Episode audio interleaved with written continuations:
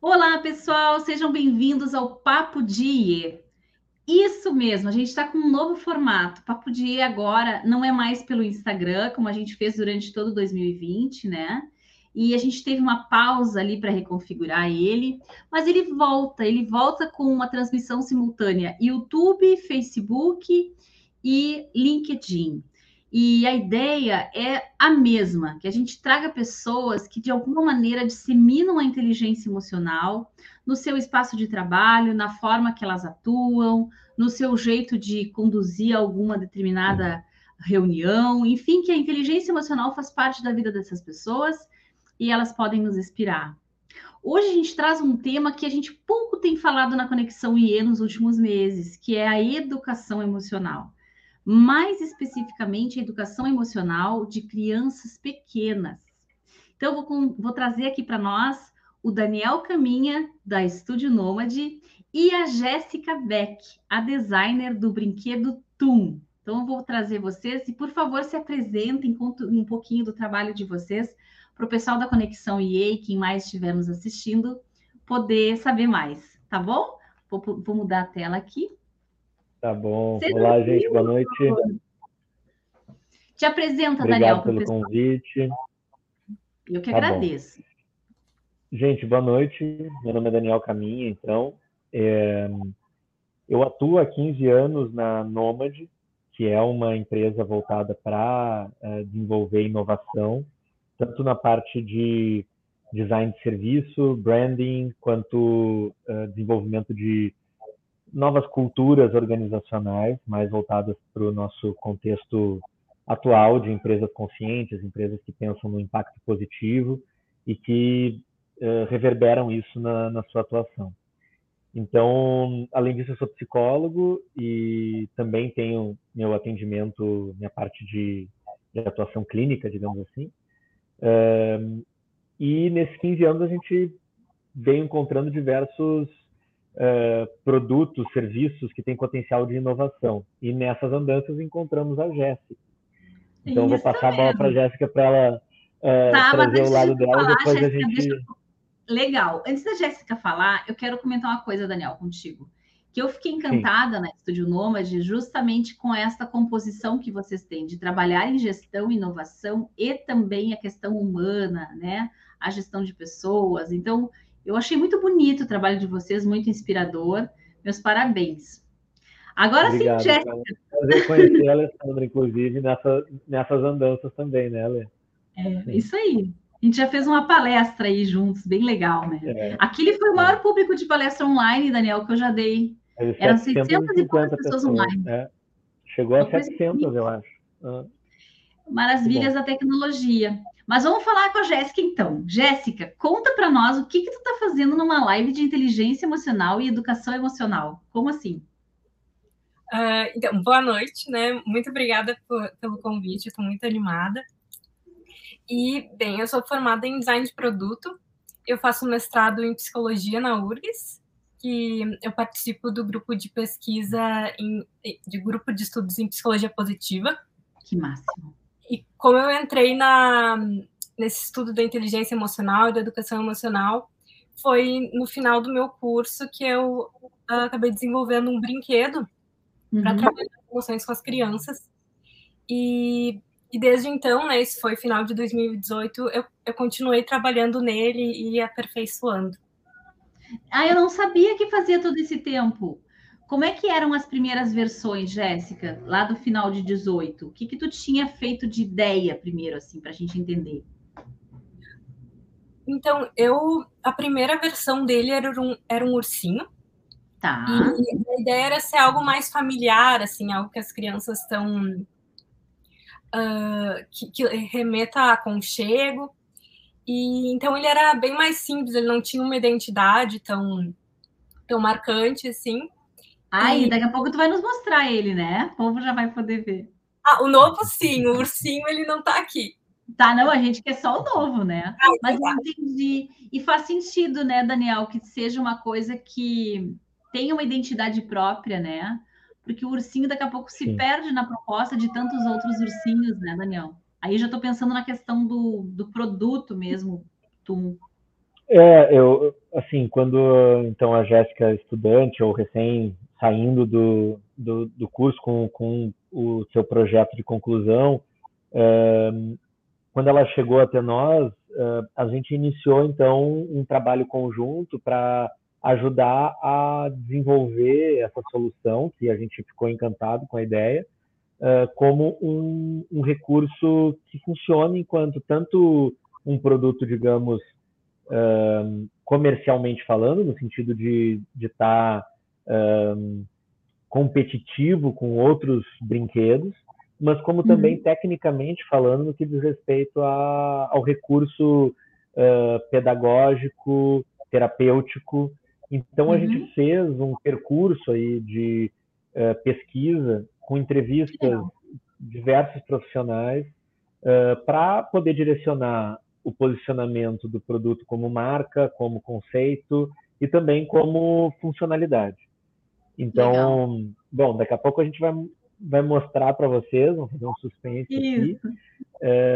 Mas eu acho que a Jéssica pode comentar um pouco também que acho interessante, assim, que realmente foi um processo bastante cuidadoso de entender que fazia sentido lançar um produto como esse, né? Porque isso exige investimento, exige tempo, é um projeto que acaba exigindo um envolvimento, né, do empreendedor. Depois como a Jéssica. Depois eu pergunto mais isso, Daniel. Em que momento que está a parte de comercial vai do Tum, né? Mas daqui a pouquinho a gente fala mais disso. Vou primeiro seguir na parte pedagógica e daqui a pouco eu vou querer saber mais. E isso que eu gosto, que a gente está falando de uma coisa que é um recurso pedagógico, didático, para trazer a criança para o mundo das emoções, mas também tem que ser viável comercialmente para poder acontecer, né? Não adianta ficar apenas um material bacana que não seja um produto viável para comercialização. E aí, Jéssica, então aí fizeram as primeiras rodadas, de 2018 chegou 19, chegou pandemia. Como é que o Tum tá na época da pandemia? O que aconteceu aí com a história dele? Pois é, ele sofreu um pouquinho, porque muitas coisas estavam fechadas, né? Então a gente estava tentando falar com fabricantes e com as pessoas, e a gente estava no meio das entrevistas quando entrou março, então a gente teve que mudar tudo para o modo online, e agora é tudo muito normal, mas as pessoas não estavam tão acostumadas, assim. Então foi um pequeno desafio, mas a gente continuou trabalhando, foi mais de um ano, assim, trabalhando em conjunto, eu com o Estúdio Nômade, e depois a gente convidou mais um grupo de designers de produto para pensar mais alternativas, né, e pensar nessas questões de produção e logística. Então, ele percorreu um longo caminho, assim, até chegar aqui. Como toda boa ideia, né? Da ideia até a execução final, até a entrega para o mercado, tem um longo caminho. Agora a gente vai ter que ver o Tum, Jéssica, porque em cima dele é que vão vir todas as perguntas que eu realmente quero fazer sobre ele. Tu tem ele aí? Mostra para nós, vamos lá. Ele está aqui do meu ladinho. Vamos mostrar. Ah, que fofura. Muito bom. Ele é fofinho, Jéssica? É mastigadinho? Fofinho. Ah. Muito dele, assim. Ah, isso rende uma selfie, ó. Depois nós vamos catar essa selfie, que vai ficar muito linda. Tá, aqui ele tá sorrindo, né? É, um rosto bem, bem neutro, assim, dele feliz. Só pouquinho, com o sorriso já saiu do neutro, já entrou num humor positivo, numa emoção positiva, seja qual for. Isso. E ele tem esses 5 pontos de velcro, né? Que no protótipo tá branco. Que tirando já parece um robozinho, né? Lembra um pouco um anime, assim, né? Ele fica bem diferente. Tu ainda consegue imaginar, assim, uma boca, 2 olhinhos? Claro, assim. Especialmente uma criança pequena. Ela já encontrou os pontos. E, bom, ele estava feliz, né? Olha, o Luciano, querido. Já vou botar ele aqui na tela para nós. Obrigada, Lu. Agora ele está triste. Isso. Ele tem. Todas as pecinhas que tem. Para deixar ele mais triste, a gente não tinha colocado as sobrancelhas, né? Peraí, deixa eu olhar para ele. É, que daí... E aí, estou imaginando, se tu fosse uma terapeuta, vai, Jéssica, tu tá mostrando para a criança e a criança concorda ou ela que vai tentar montar? E se ela tenta montar, qual é o caminho daí, imagina? Eu sei que aqui eu já posso até o Daniel, de repente, nos acudir mais. Eu acho que tem vários caminhos. Oi, pode falar. Pode falar. Não, fala, Jéssica, pode falar. Desculpa. Não, tem vários caminhos, na verdade. Se pode começar bem com essa ideia de educação emocional, assim, do terapeuta fazer uma expressão e tentar ver o quanto que essa criança reconhece, né? Às vezes até no início da terapia, tentar entender qual é a capacidade dela de reconhecimento, né? Identificação das expressões faciais, mas também pode ser um amigo e uma companhia na terapia, né? Da criança chegar, colocar a expressão do que ela está sentindo ou do que ela gostaria, de alguma história que ela gostaria de contar. Uhum. Vai muito, claro, do psicólogo, assim, como usar ele como recurso. Uhum. Me lembrei aqui, Daniel, aí tu vê se tu me traz algum elemento na Gestalt terapia, né? Em que você, de alguma maneira, você materializa algo que é subjetivo, que é intrínseco àquela pessoa, que é dela, e que daqui a pouco essa criança consegue colocar do lado de fora uma emoção que ela não sabe lidar bem dentro dela, né? É mais ou menos por aí. Opa, agora fechou o tempo. É, a grande base, assim, que... A base, eu estava comentando, que nos inspirou. Vocês estão me escutando? Eu acho que tem um problema de conexão, mas está indo bem? Tá, beleza. A gente te escuta bem. Tá bom. Então, a base de fundamentação está nas 6 emoções básicas, né, do... Vou botar isso num banner para nós aqui pro pessoal. E a partir delas, a gente... Então... Tu deu uma travadinha. Na verdade, o Tum, ele Daniel. Oferece... Eu estava comentando as emoções básicas, né, do Ekman. Isso, então vamos lá. Raiva, medo, tristeza, nojo, surpresa e alegria. Surpresa. Muito isso. Bem. Isso mesmo. Vou botar aqui na tela para o pessoal. Só que a diferença...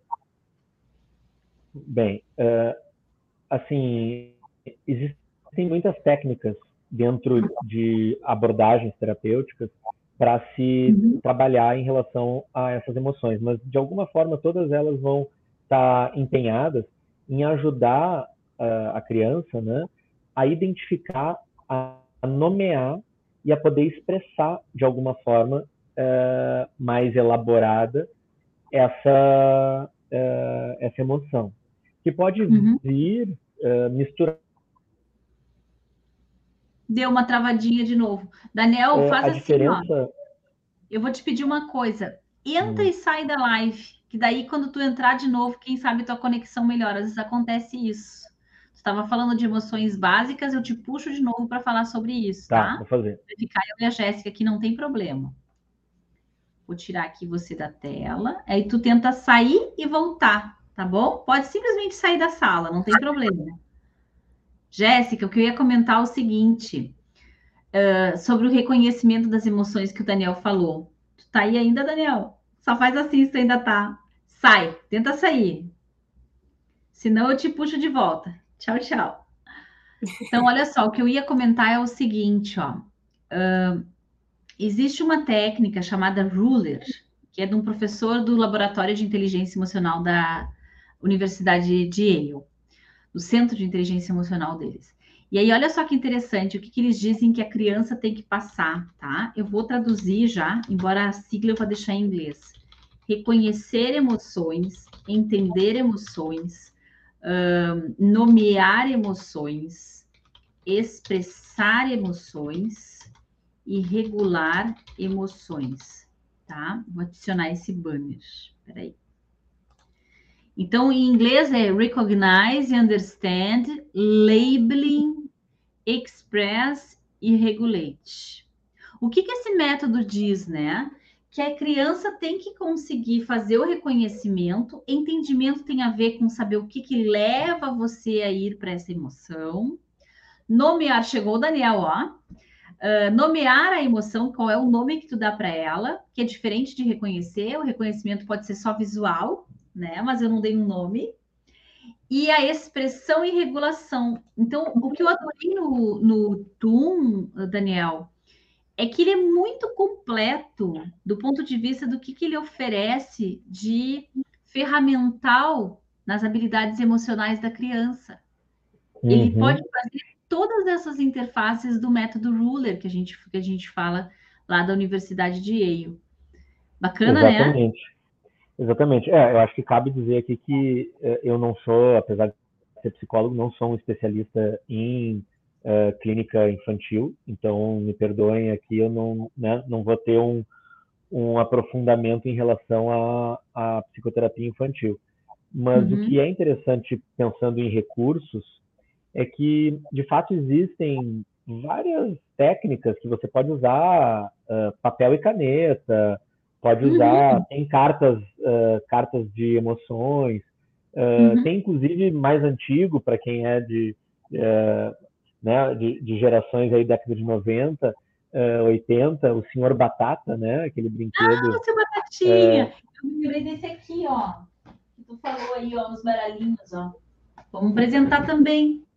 Isso. Baralho das emoções, que tu ensina a criança a mostrar, só que aqui não é tão tátil, o baralhinho é um baralhinho mesmo, ó, para quem quiser ver. Que tem, ó, as carinhas aqui, ó.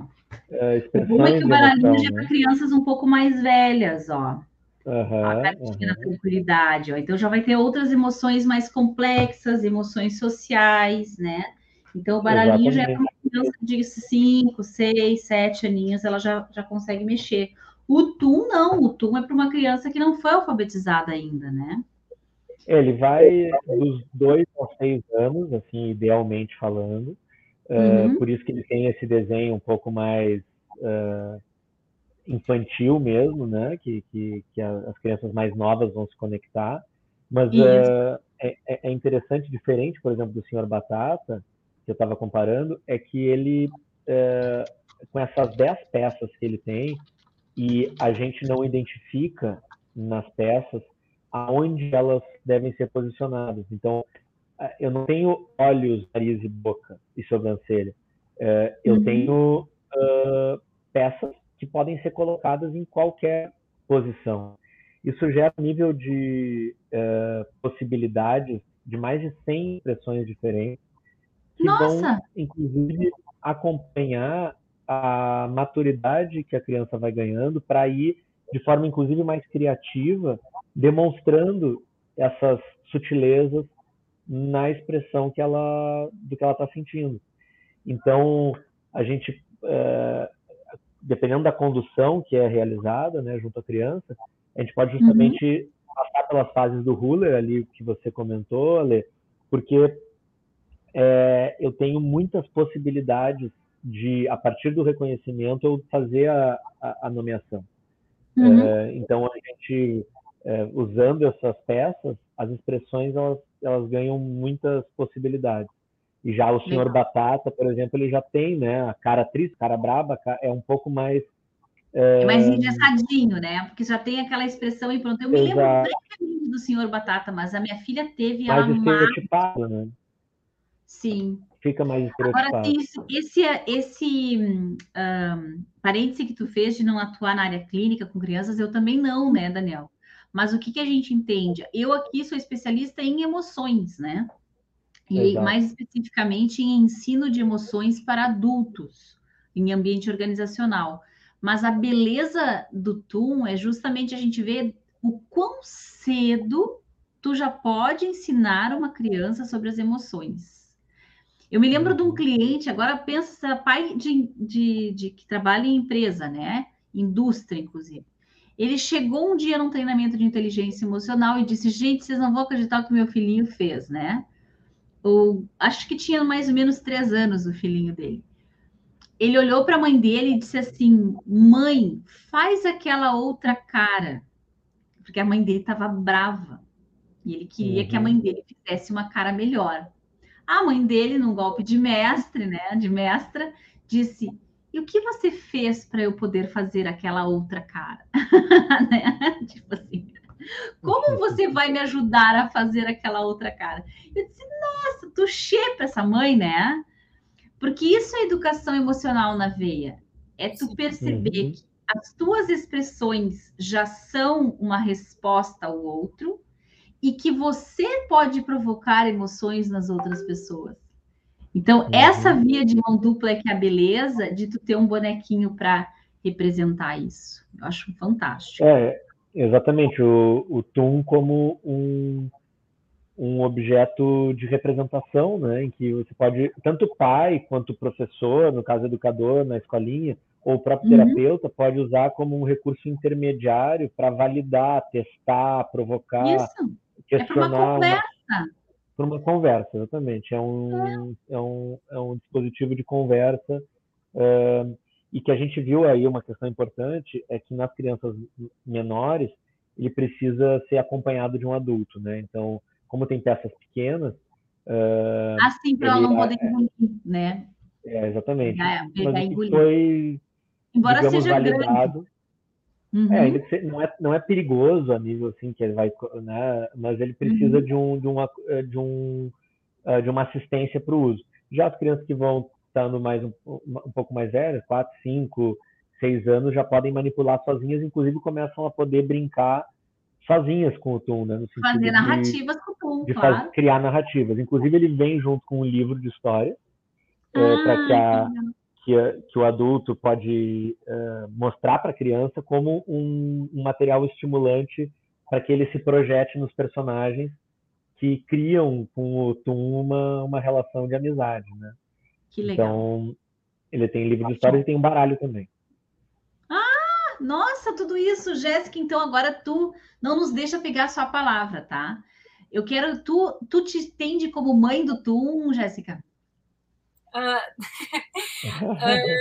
Como assim, criadora principal? É, uma mãe é a que pariu, né? Foi você que criou o Tum, e se foi, em que você se inspirou para criar o Tum? Como é que foi essa inspiração?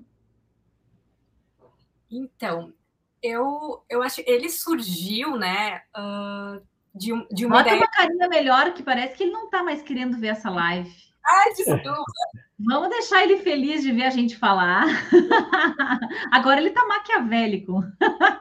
Rindo, né? Agora gostei mais. Adoro essa coisa maquiavélica também. Muito bom. Bem melhor. E aí? Então, ele surgiu, né, de... Eu tive contato no meio da graduação com um brinquedo, na verdade, foi nos apresentado por um professor, para trabalhar as emoções com crianças dentro do espectro autista. E ele era um robô de madeira em que tu trocava as cabeças e tinha 3 expressões, né? Era surpresa, raiva e tristeza. E aquilo me encantou, eu fiquei muito empolgada assim, com a ideia. Eu nunca tinha visto um brinquedo com essa finalidade. Isso ficou na minha mente, e depois, quando eu trabalhei numa loja de brinquedos educativos, eu vi que tinha pessoas que chegavam e perguntavam: ah, tem alguma coisa para eu trabalhar as emoções com a minha criança? Assim, ela sente muita raiva, muito medo. E a gente não tinha na loja, né? Tinha um ou outro livro ou algum brinquedo que, de forma indireta, também poderia ser utilizado para trabalhar as emoções, mas faltava. Então, eu fiquei muito inclinada a fazer isso no meu projeto final. E daí surgiu a primeira versão do Tum, assim. Mas eu vou dizer que ele, como ele está agora, ele foi criado por muitas mãos, né? Mostra ele toda a barriguinha, Jéssica, para a gente enxergar bem. A gente já está com só 5 minutos da live terminar. Ai, que fofo. As expressões vêm aqui na barriguinha. Eu já imaginei algumas tretas que eu tive com a nossa pequena, quando a Lu era pequena. Uma vez eu fiz o sistema das joaninhas com ela, que era cada vez que ela fizesse uma coisa legal, eu dava para ela uma joaninha de presente para ela poder pendurar, né, e tal. E teve uma vez que o pai dela estava muito muito bravo com ela. E acabou, deu um grito, assim, coisa que a gente nunca faz aqui em casa. E ela se assustou. E daí ele foi lá e pegou uma caneca, um copinho d'água que ela tinha, uma canequinha para tomar água, e ele pegou uma jarrinha d'água e foi mostrando, foi enchendo a jarrinha d'água, dizendo, ó, isso aqui foi quando você fez isso aqui foi quando você fez isso. E quando você fez isso, ó, caiu a raiva do pai para fora, o pai explodiu. Então era para ela entender a questão do encher o copo d'água. Se a gente tivesse o Tum, o que que daria para fazer? Daria para o pai ou a mãe se representarem no Tum, né? Eu tava assim, sorrindo, mas aí você fez isso, eu fiquei assim, aí agora você continuou, eu fiquei assim, aí agora eu fiquei bravo, fiquei assim, né? Então, o pai ou a mãe também podem participar dessa brincadeira de falar sobre o que se sente. E aqui eu quero fazer uma ressalva que é técnica em relação às emoções. A gente não deveria ter tanto medo de falar sobre as emoções. O livro do professor Mark Brackett, que é o do laboratório de Yale, o nome do livro é Permissão para Sentir. Uhum. Para que, ao eu falar como eu me sinto, eu já estou me sentindo melhor, né? Uhum. Então, não sei se vocês têm aqui alguma coisa, por que estas 6 emoções? Tem alguma base teórica que vocês foram buscar? Como é que chegaram no número das 6, hein? Aí qualquer um dos dois pode me contar isso. O estudo do Paul Ekman, que ele fez em uma série de culturas e percebeu pela pesquisa, né, psicológica, inclusive, como que, apesar de se manifestar de diferentes formas a partir dos sentimentos, que misturam com a cultura, a emoção básica se repetiam essas 6.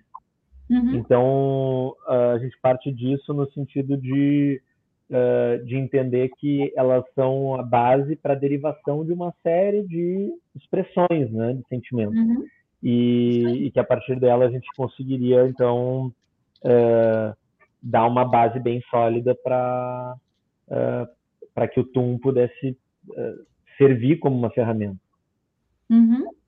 A gente chama essa linha do entendimento das emoções de psicologia evolutiva. Exatamente porque o Ekman, quando ele quando ele nomeia as 6 emoções universais, ele está se referindo àquelas emoções que são mais representativas na nossa expressão. Então, justamente a possibilidade de expressar essas emoções é que torna elas universais.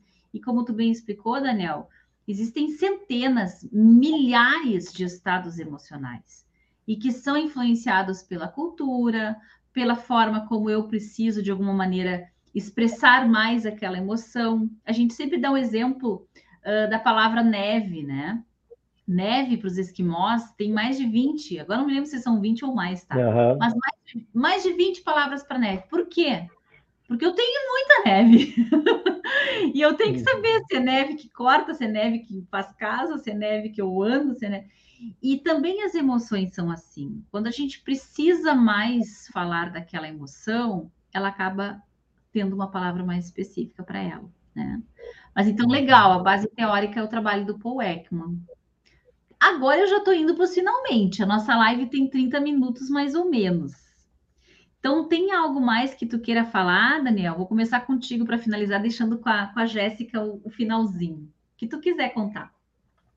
Não, eu queria só enfatizar aquela questão que nós falamos do ponto... Comercial, né? A viabilidade disso, né?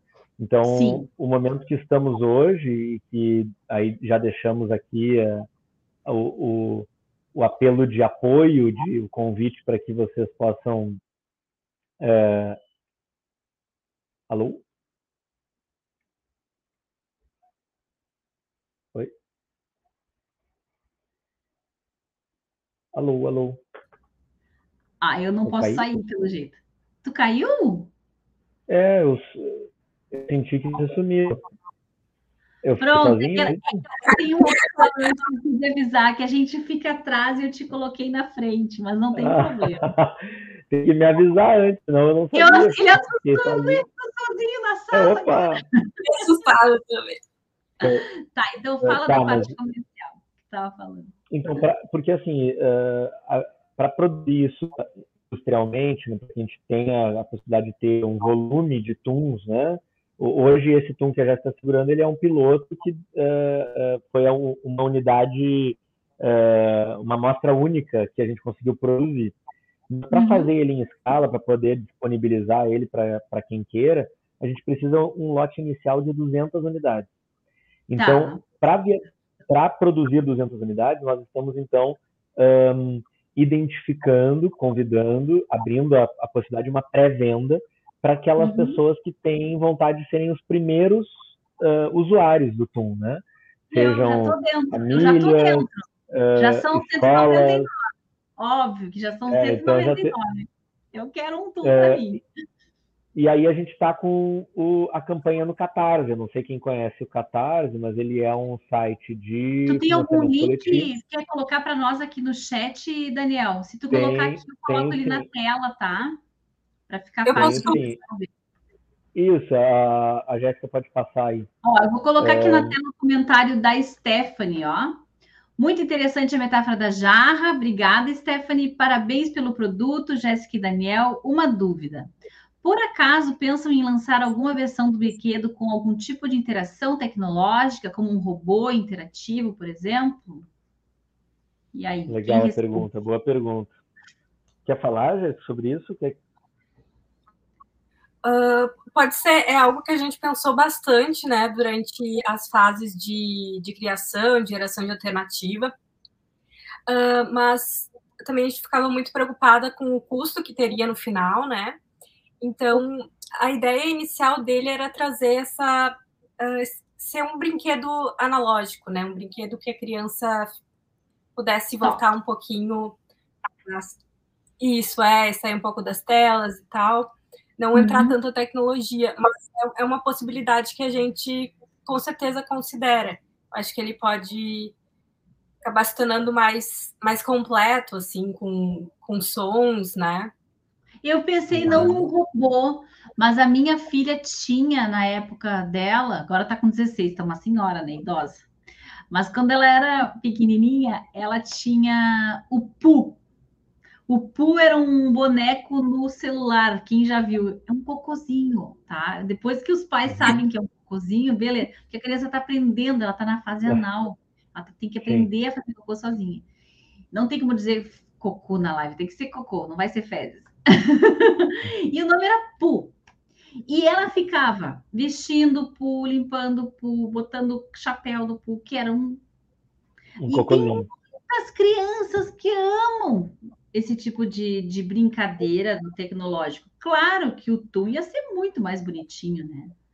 O Tum ia ser muito mais legal da gente mexer.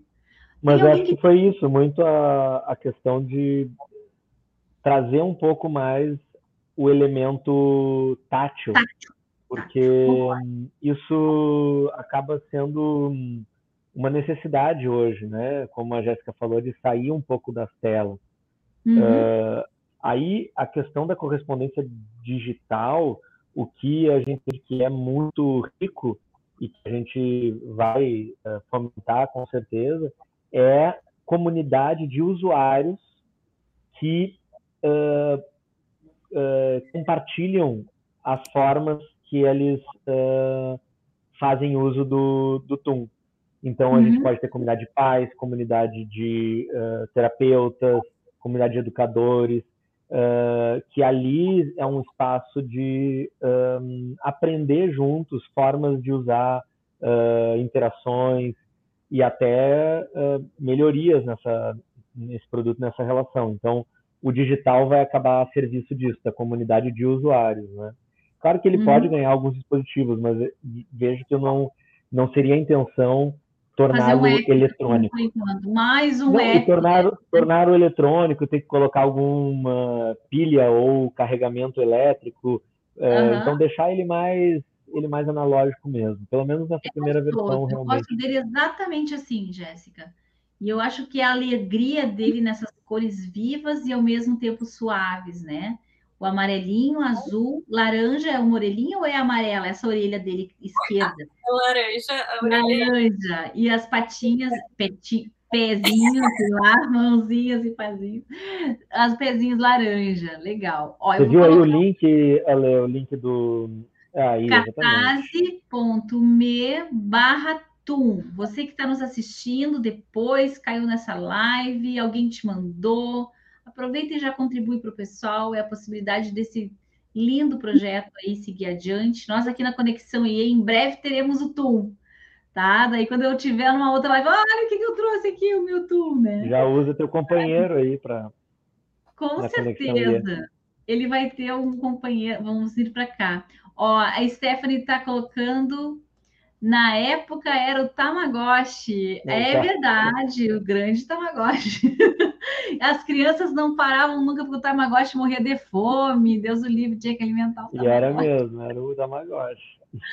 Tamagotchi. Mas eu gosto muito de sair das telas. Eu acho que é exatamente isso que eu gostei tanto no Tum, sabe?